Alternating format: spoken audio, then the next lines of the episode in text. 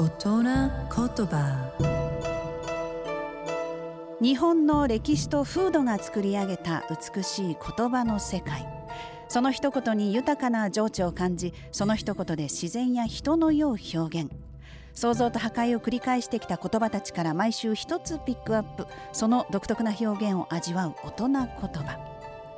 今週の大人言葉は甘露。2023年今日10月8日は二十四節気の一つ甘露でございます。この甘露というのは草花に降りる冷たい梅雨のことです。